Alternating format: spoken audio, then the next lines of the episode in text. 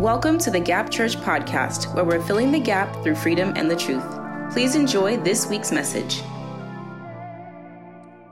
and I'm just gonna do part two of mind games. Tell your neighbor mind games. Oh, y'all too quiet for me today. Mind games.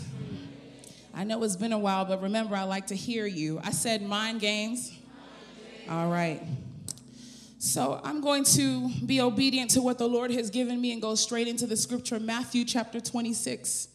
Matthew chapter 26, verse 6 to 13. I'm going to be reading from the New Living Translation. And these stories that I'm going to read seem familiar, but the Lord is going to give us a new perspective. Matthew 26, verses 6 to 13. Meanwhile, Jesus was in Bethany at the home of Simon, a man who had previously had leprosy.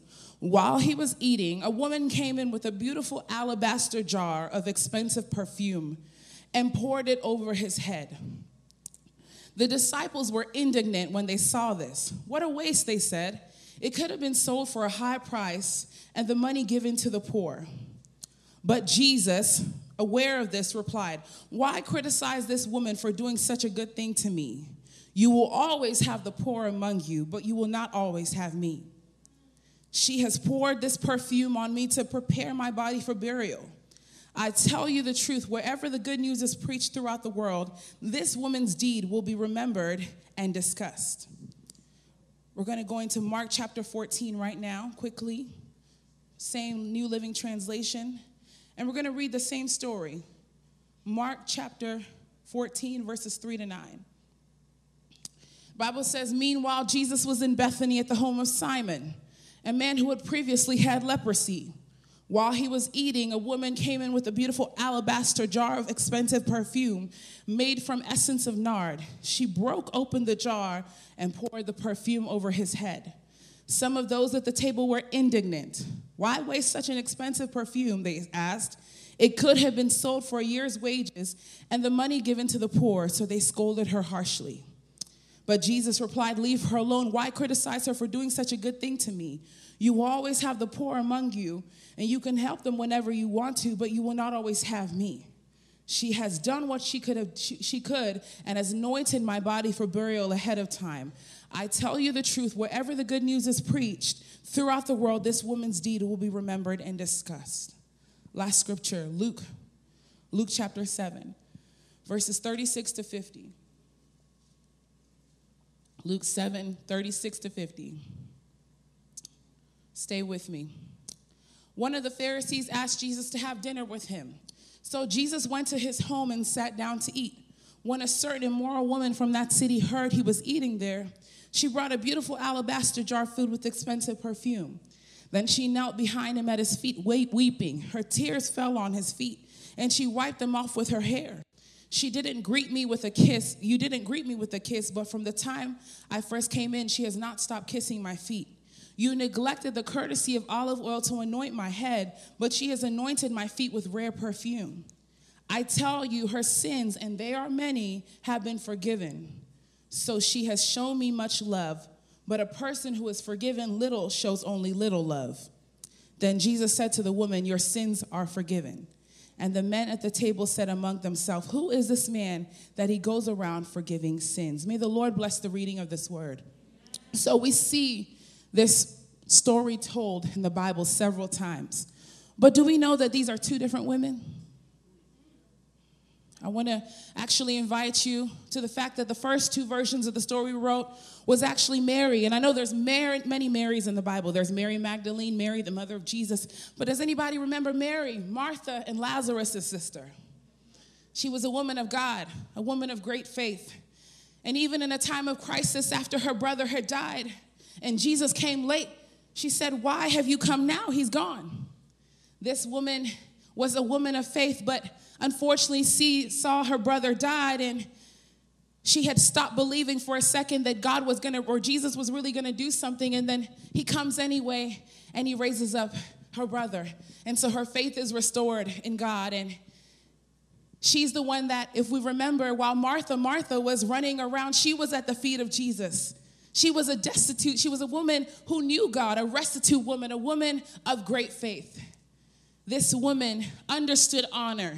She understood the privilege of being at the feet of Jesus. She was no immoral sinner, she was a woman of God. But the woman that we find in Luke chapter 7, verse 36 to 50, is quite different than Mary. In fact, so different we don't even have a name for her. The scripture just calls her the unnamed sinful woman. What a name, what a label. I know we talk about this every once. Isn't it a shame to be only known by your label? She was called the unnamed sinner. And the Bible tells us in the scripture that when she found out Jesus was there, she took her chance. She was not like Mary. She had no relationship with Jesus. She had no history with Jesus. All she knew were rumors. But yet, despite everything, she came to meet him. Same story, different women, same alabaster box.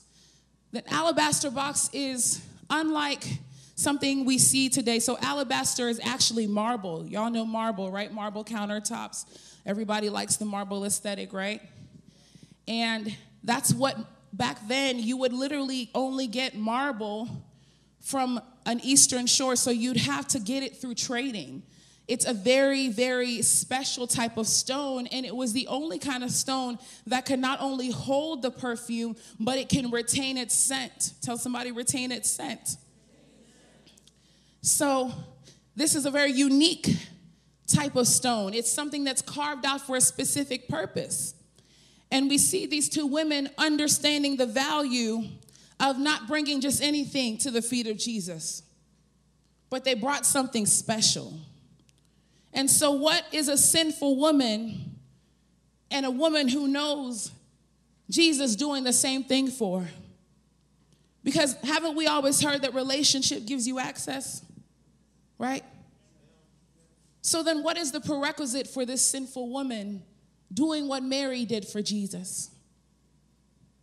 Bible says when she found out Jesus was there, she took her chance. What do we find out? What do we do when we find out Jesus is here? What are we doing, believers? My sisters, my brothers, what are we finding out? When we find out God is near, what do we do? Have we become so familiar with the presence of God that we forget to bring an alabaster? Are you coming empty handed? Or do you have something to give Jesus? This word is not sexy. It's for those who understand that I need something more to address my situation. Remember, we're talking about mind games.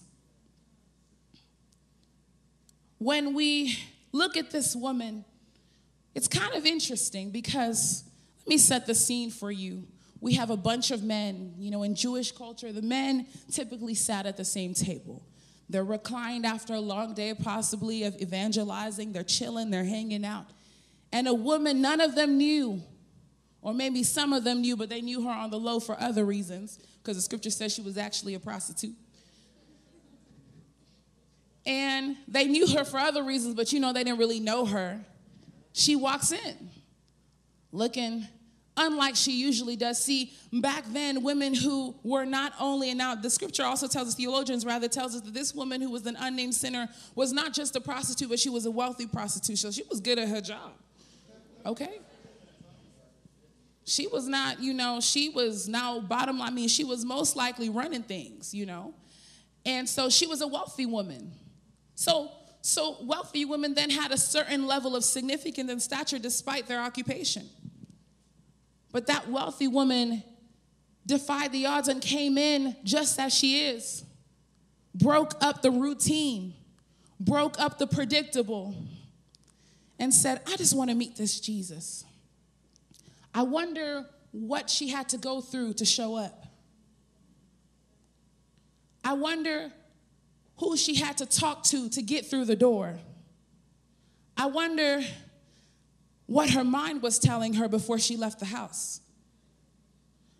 Oh, no, you shouldn't be there. Why would you go? He won't take you seriously. You're too sinful. They say he's a prophet. Prophets know he knows you sin so much. You're dirty.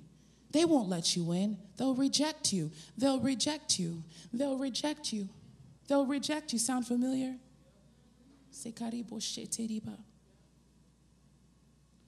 These mind games, most of us, most stories we don't even hear about because the devil defeats us in our mind. The only reason why we can talk about these women today is because they were able to fight out of their mind and come call something into action. See, the devil is not worried about the fact that you made it here and you're hearing the word. The issue is getting out of the house and getting dressed and coming here. See, if he knows he can tell you enough that you don't belong in the room, he doesn't have to fight you once you're here. The enemy is strategic. He knows what you're falling to, he knows what you're prone to. He knows, man, she's been feeling insecure lately. So, what I'm gonna do is, I'm gonna have her follow a bunch of influencers on Instagram and I'm gonna have her really, really, really study everyone's lives. And then at first, she's gonna think that she's just admiring them and she's gonna put on notifications for her favorite YouTuber. And so every time she sees, she's gonna watch and she's gonna keep putting in information in her mind. She's gonna keep ingesting information. And then finally, once I planted the seed in her, I'm gonna have her look herself in the mirror and realize she looks nothing like them. And so, since she looks nothing like them, I'm gonna tell her that she's not enough. So, I'm gonna have her waste her money, waste her resources, try to manipulate the situation and have her go get a job she shouldn't be working at to buy the type of clothes they wear. And when she wears the clothes and puts on the weave and everything, she still doesn't look like them. And then I'm gonna tell her that maybe she has to throw herself at a guy. And the guy, maybe the guy will like her, maybe the relationship will like her. And so I'm gonna have her throw her and try to justify and affirm her value in this man. The man won't give her any attention. Now, another guy, his best friend, does, he sleeps with her, makes her lose her mind, and then she's in the bed and she said, I'm unworthy, I've sinned, I don't feel good, I don't look good, I'm insecure. Mind games, mind games. Who's sick of the enemy playing with your mind? Who's sick of the enemy messing with your mind, trying to define you, trying to make you who you're not? Oh, Jesus. I've been praying for you, church. And the devil is playing daggers at your mind. He gets the arrow, he shoots it back pulls that at your self esteem, pulls that at your self esteem, pulls that at your worth, pulls that at your pocketbook, pulls that at your attention. He's pulling it back, he's pulling it back, and slingshot goes your mind. Wake up, church. He's not using teenage pregnancy to scare us anymore. Gone are the days of where porn is enough. If I can convince you that you're worthless, I've done the job.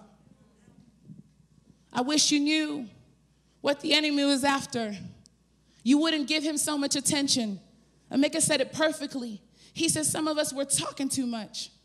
I went home and I really thought about it. He, I said, What kind of unsolicited conversations have I been having with the enemy? Why am I giving the enemy so much attention? Since when does the enemy deserve my response? I'm a child of God. I'm a daughter of Zion. I wish you would. Sometimes you got to get gangster with it. You can't sit back and just take it. See, see the thing is we don't understand mo- most of the things that are established are established first in the spirit realm. The enemy has a snapshot of who you're going to become. He can kind of tell your tendency, man, this person has a tendency for greatness. This person has a tendency to influence people. So, what he does is he establishes enough precedence to you to feel worthless and confuse you on in your mind so that he can become, you can become a tool. You cannot become a tool in the hand of the enemy without submitting to him. You only submit through your mind. Submission is not a physical thing, submission is a mental thing. What have you been submitting to? This unnamed sinner had been submitting to a lot of things. I'm sure her self worth went out the window a long time ago.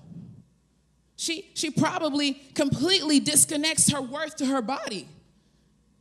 She just sees her body as a tool. She submitted what is supposed to be valuable and given it no worth. Do you understand that many things that you have reduced to a zero, God sees as worthy? What have you been ascribing zero value to that God sees as worthy? But she comes anyway. She comes. Mary had the grace to come, but this unnamed sinner had the audacity to come.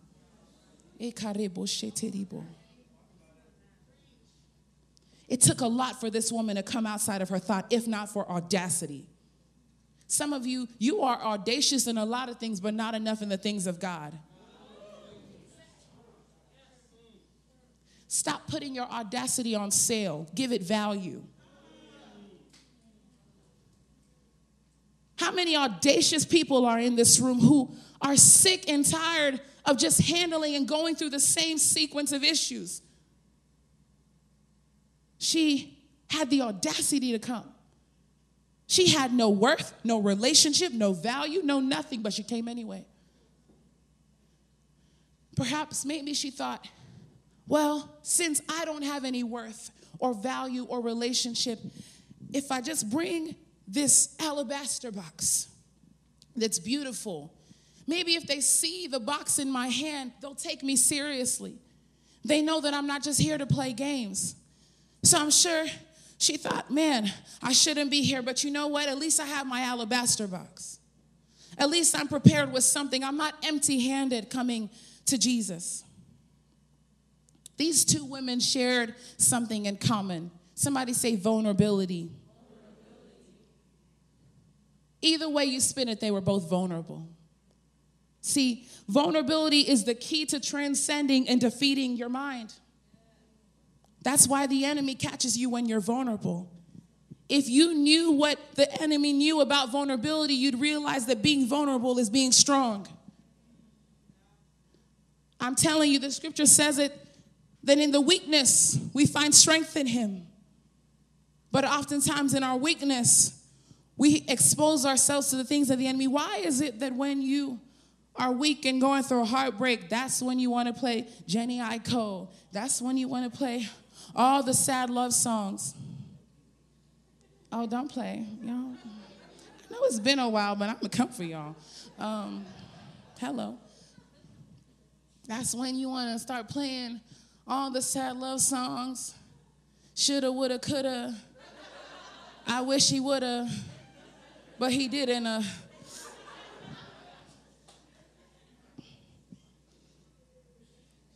vulnerability, the enemy understands vulnerability. Think about Job in the scripture. Enemy really wrecked Job when he was vulnerable. Why did he come for him when he was at the top? He stripped him of everything. And the Bible, uh, the theologians tell us that the Job, the whole Job experience that he went through lasted nine months. So you could imagine he lost everything, and for nine months he was in this vulnerable spot. Sometimes vulnerability is not a moment, it's a season. I need somebody to catch that. Sometimes we see people, we don't see them for months at an end. Oh, I'm just busy right now in the season. Sis, you're vulnerable. Come back to church. Keep serving in your vulnerable seasons. Don't let the enemy talk you out of your value while you're vulnerable. Don't let him give you a mistaken identity while you're vulnerable. Vulnerability is key in the spirit realm. We need vulnerability to come to God.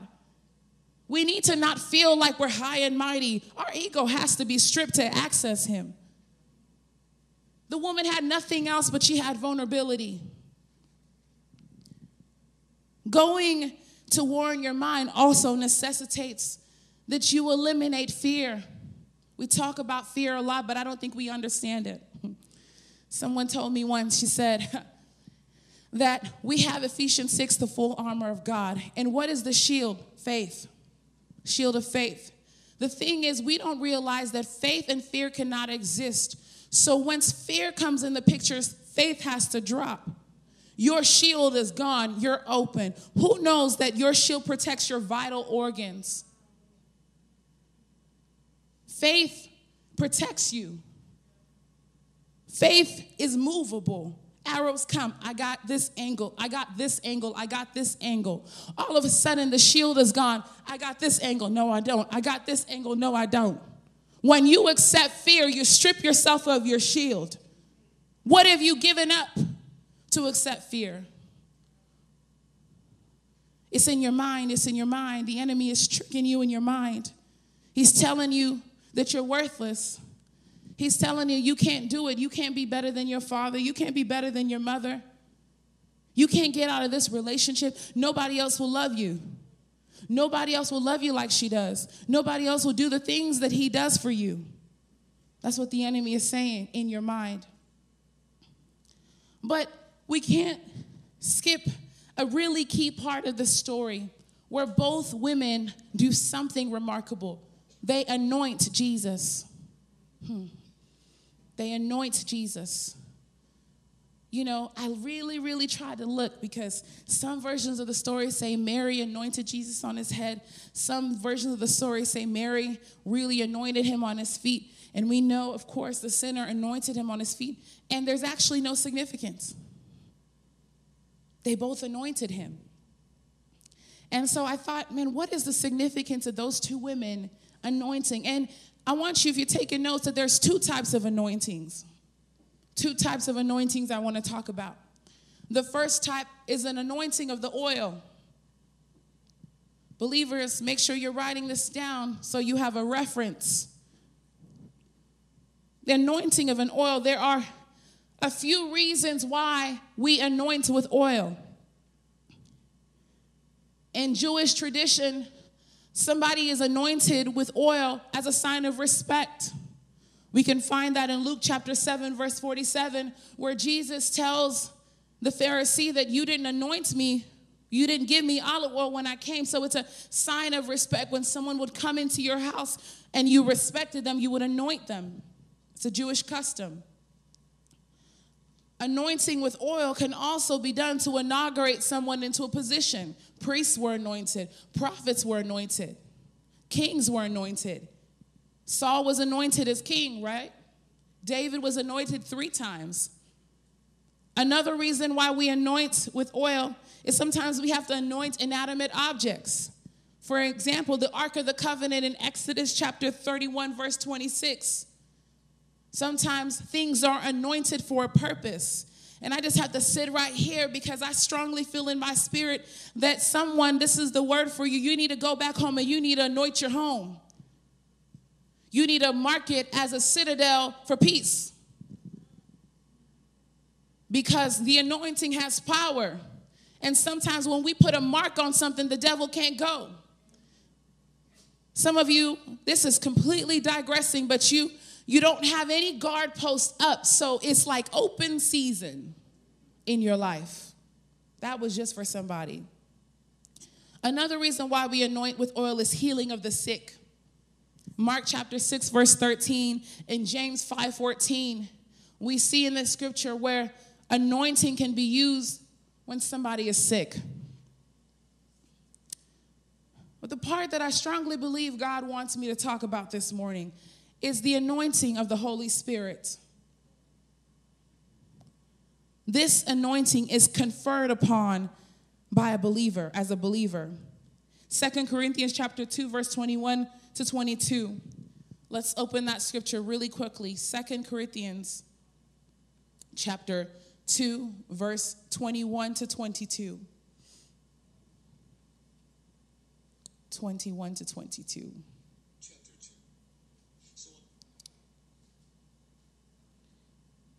Okay.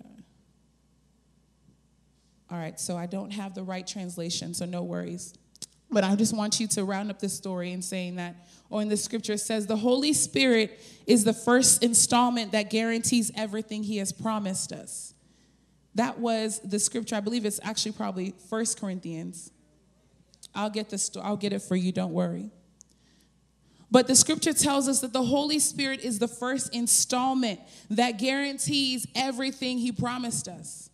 We can actually see that in the book of Acts where Jesus says, I'm sending you a helper. He's the installment. When you are anointed by the Spirit, you have a promise, a guarantee on the promises of God over your life. So many believers are functioning in their Christianity without the Holy Spirit. I'm not just talking about speaking in tongues now, I'm talking about the discernment of the Spirit, the ability to know what is right and wrong, hearing from the Holy Spirit. So when that the devil is playing in your mind, you can discern who's talking. When you're anointed by the Holy Spirit, you have a strategic ability to beat the devil. And the devil takes zero days off. He does not care about your timeline, your schedule, your dreams, your ambitions, your goals, your destiny, who you want to marry, where you want to go to school, what you want to look like, anything. He does not care. All he cares about is defeat. I don't want this person to fulfill the promises of God, period. So, however, he is going to get you to stop believing in yourself so you don't fulfill the promises he's going to do, and he does it in the mind. I cannot emphasize this enough. The anointing of the Holy Spirit is what we need. Because with this anointing, you are enough. Perhaps, maybe, we don't even know this, but this woman with so many sins, despite everything, she came with anointing. She came with anointing. I wish you knew what you had was enough. Because she did, and she came anyway. This woman knew what she had was enough. I wish you knew what you had was enough. Moses couldn't really talk well, but he had a staff. It was enough. The battlefield in your mind is saying you don't have enough. It's a battlefield in your mind. Sometimes the mind will tell you, you should just end it now. Nobody's gonna miss you when you're gone. Oh, you thought he really liked you? Girl, you ugly. Oh, end it. Quit your job, move to a new city. Move to a new city, move to a new city. The enemy will plant so many suggestions in your peripheral, in your daily life, where you begin to make decisions without God. Are we understanding here? He will suggestively manipulate you into believing that you need to make certain decisions that are not aligned to the will of God. The only thing that saves us is our authority in Jesus Christ and the power of the Holy Spirit. Holy Spirit is the one that says, wait a minute, put on that worship music. It's not safe in here. Let's, let's, let's put something in there. I am not telling you what I haven't lived. I am not telling you what I have not experienced. When the enemy comes, he comes in like a flood. He knows he may have a window of opportunity to tell you all the lies he needs to tell you, so he dumps it all at once. You're worthless. You're nothing. You should give up now. Give it up. Give it up. Give it up. And so, so many of us, that's when we make our hasty decisions. We send the text we're not supposed to send. Right? We say, no, no, no, no, no, I am not going to do this anymore. Are you sure? Are you sure? Yes. Whoa. Because he knows he has a small opportunity to manipulate you. Mind your mind can be a safe place if you give it to the Holy Spirit to take over. It doesn't have to be like this. But I ask you right now that what do you have to pour out to Jesus? Because he can help you. I don't think you understand that in your mind, if you do not have the Holy Spirit in control, there are things that are set to kill your destiny. And yet you will look like you are walking in the will of God, but actually your destiny is deleted. Sometimes the enemy will send a counterfeit spirit to manipulate your mind to make you look like things are progressing, but realize that you're not progressing.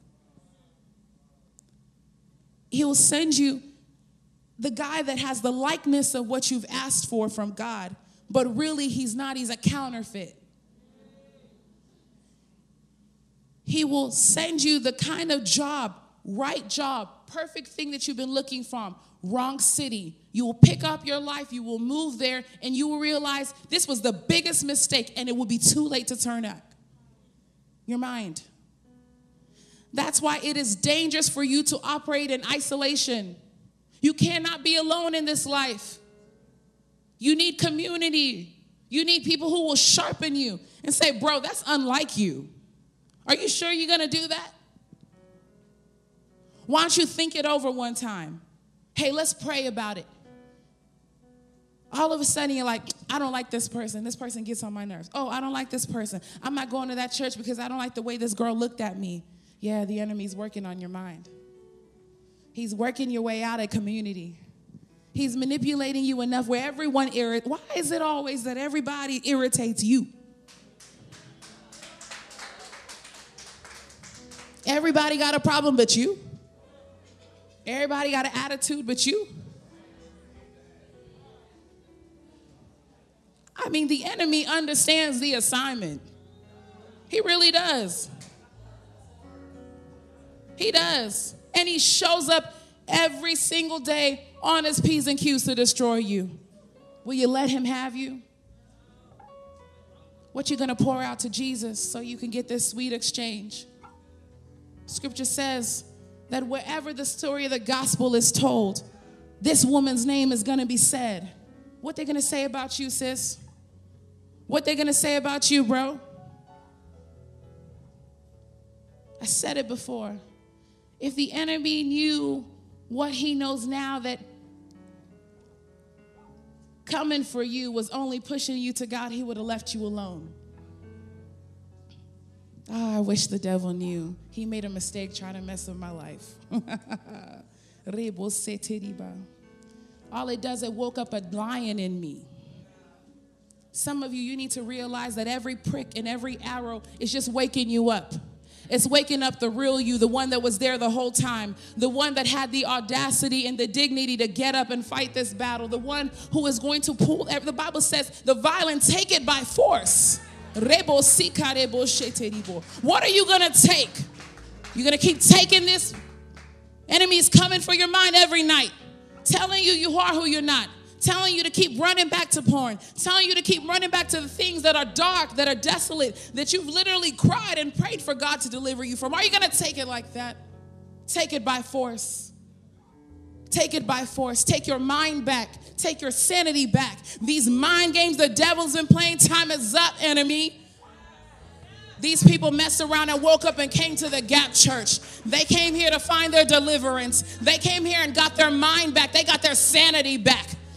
Some of you, you've not been thinking straight, you've been confused. I damn the devil right now. And I speak life back into you. Everything that has confused you, manipulated you in the name of Jesus. I decree peace over your mind, clarity like never before in the name of Jesus. Every wicked spirit that has been manipulating you, has been telling you you are not who God says you are, I decree and declare it is released from you in the name of Jesus.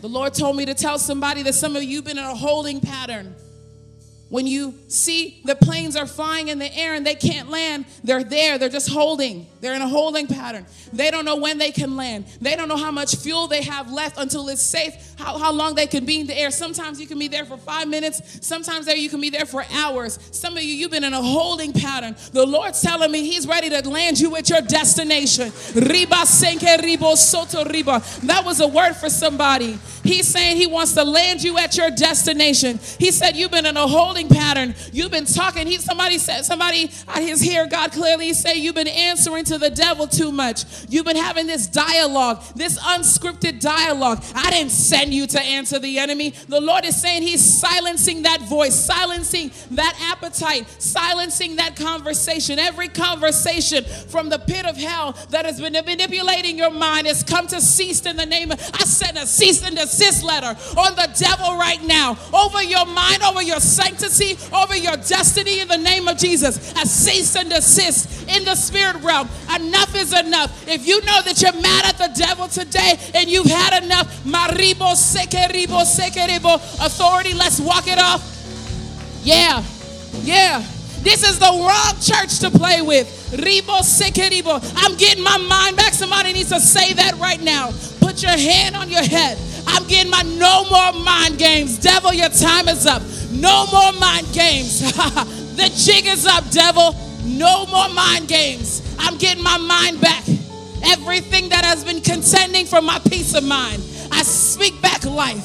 Rebo soto riba. Oh, yes, God. Rebo sikarabo. There is an anointing in this atmosphere in the spirit. An anointing over every synapse, every nerve, every neuron in your brain. Some of you, God is going to perform a brain surgery right now to begin to change the way that you consider thought. Rima that was for somebody. The way that your mind twists and turns in ways that you don't understand. The Lord is saying He's going to do a surgical incision. Look for the markings of that incision where, where God literally will penetrate into your mind and change the way that you see things. You got to pray for your mind. There is nobody in this room right now that has not been attacked in the mind. Some of you, you've been serving and suddenly you stopped. And the Lord has been calling you back, but the enemy has been keeping you so busy at your job, has been giving you reasons to say, I'm busy, I can't do this, God. I'm trying to figure it out. The jig is up, devil. I got my mind back. I poured it out at the Gap Church and I got my mind back. I was audacious enough to fight for my mind back. Rima Decree it over me. Decree it over yourself. I got my mind back. I got my sanctity back. Oh, yes, God. I'm thinking straight. I see clearly. No more depression. No more confusion. No more anxiety. I decree it over my life and my family. I got my mind back. I got my mind back. I got my mind back. I got my mind back. All the devil needs is your mind. All God needs is your heart and your mind. All He could work with is your mind. I need you to pour out your heart so God can work on this mind thing right now. Haha. what are you going to pour out? You're going to pour out your pride? You're going to pour out your dignity? You're going to pour out vulnerability? You need to decide what you're going to pour out.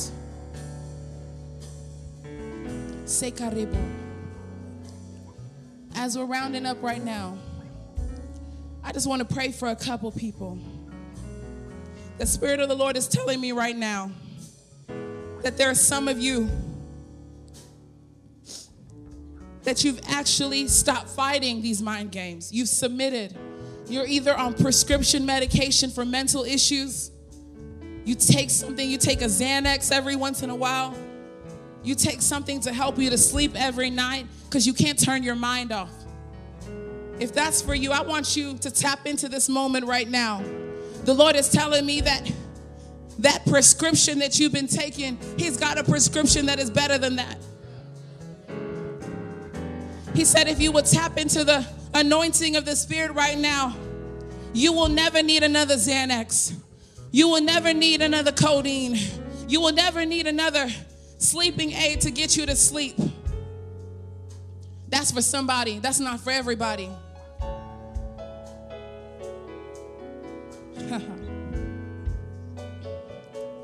Some of you, there's so much greatness on your life. The enemy just keeps attacking you.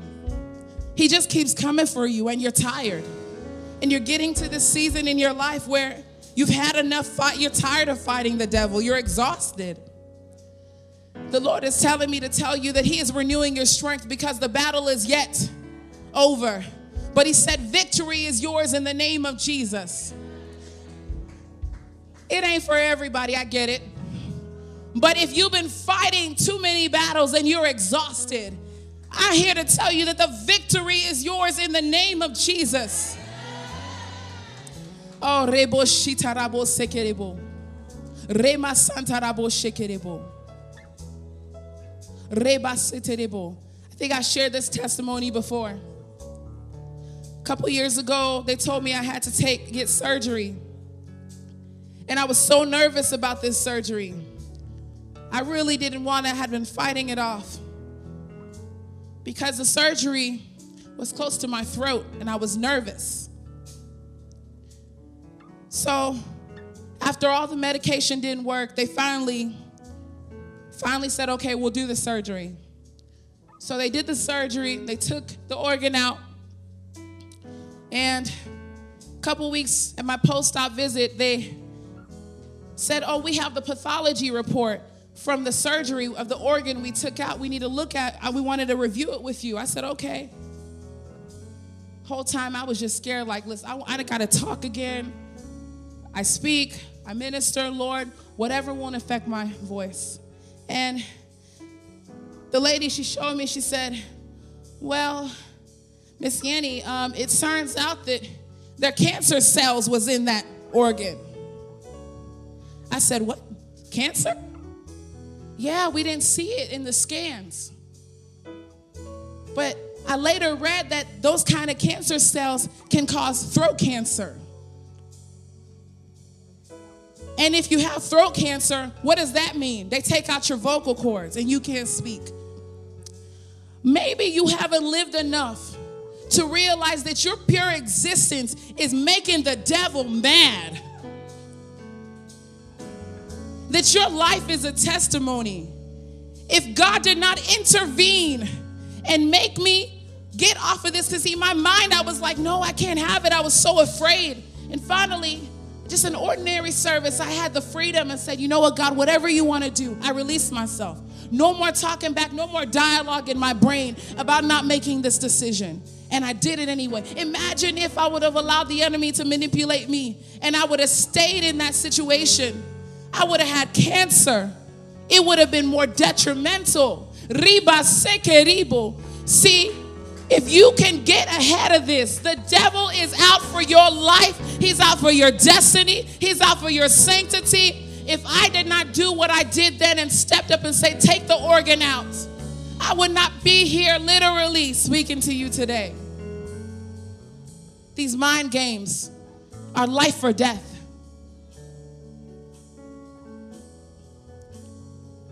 I leave you with this. Everyone, eyes closed, hands on your head.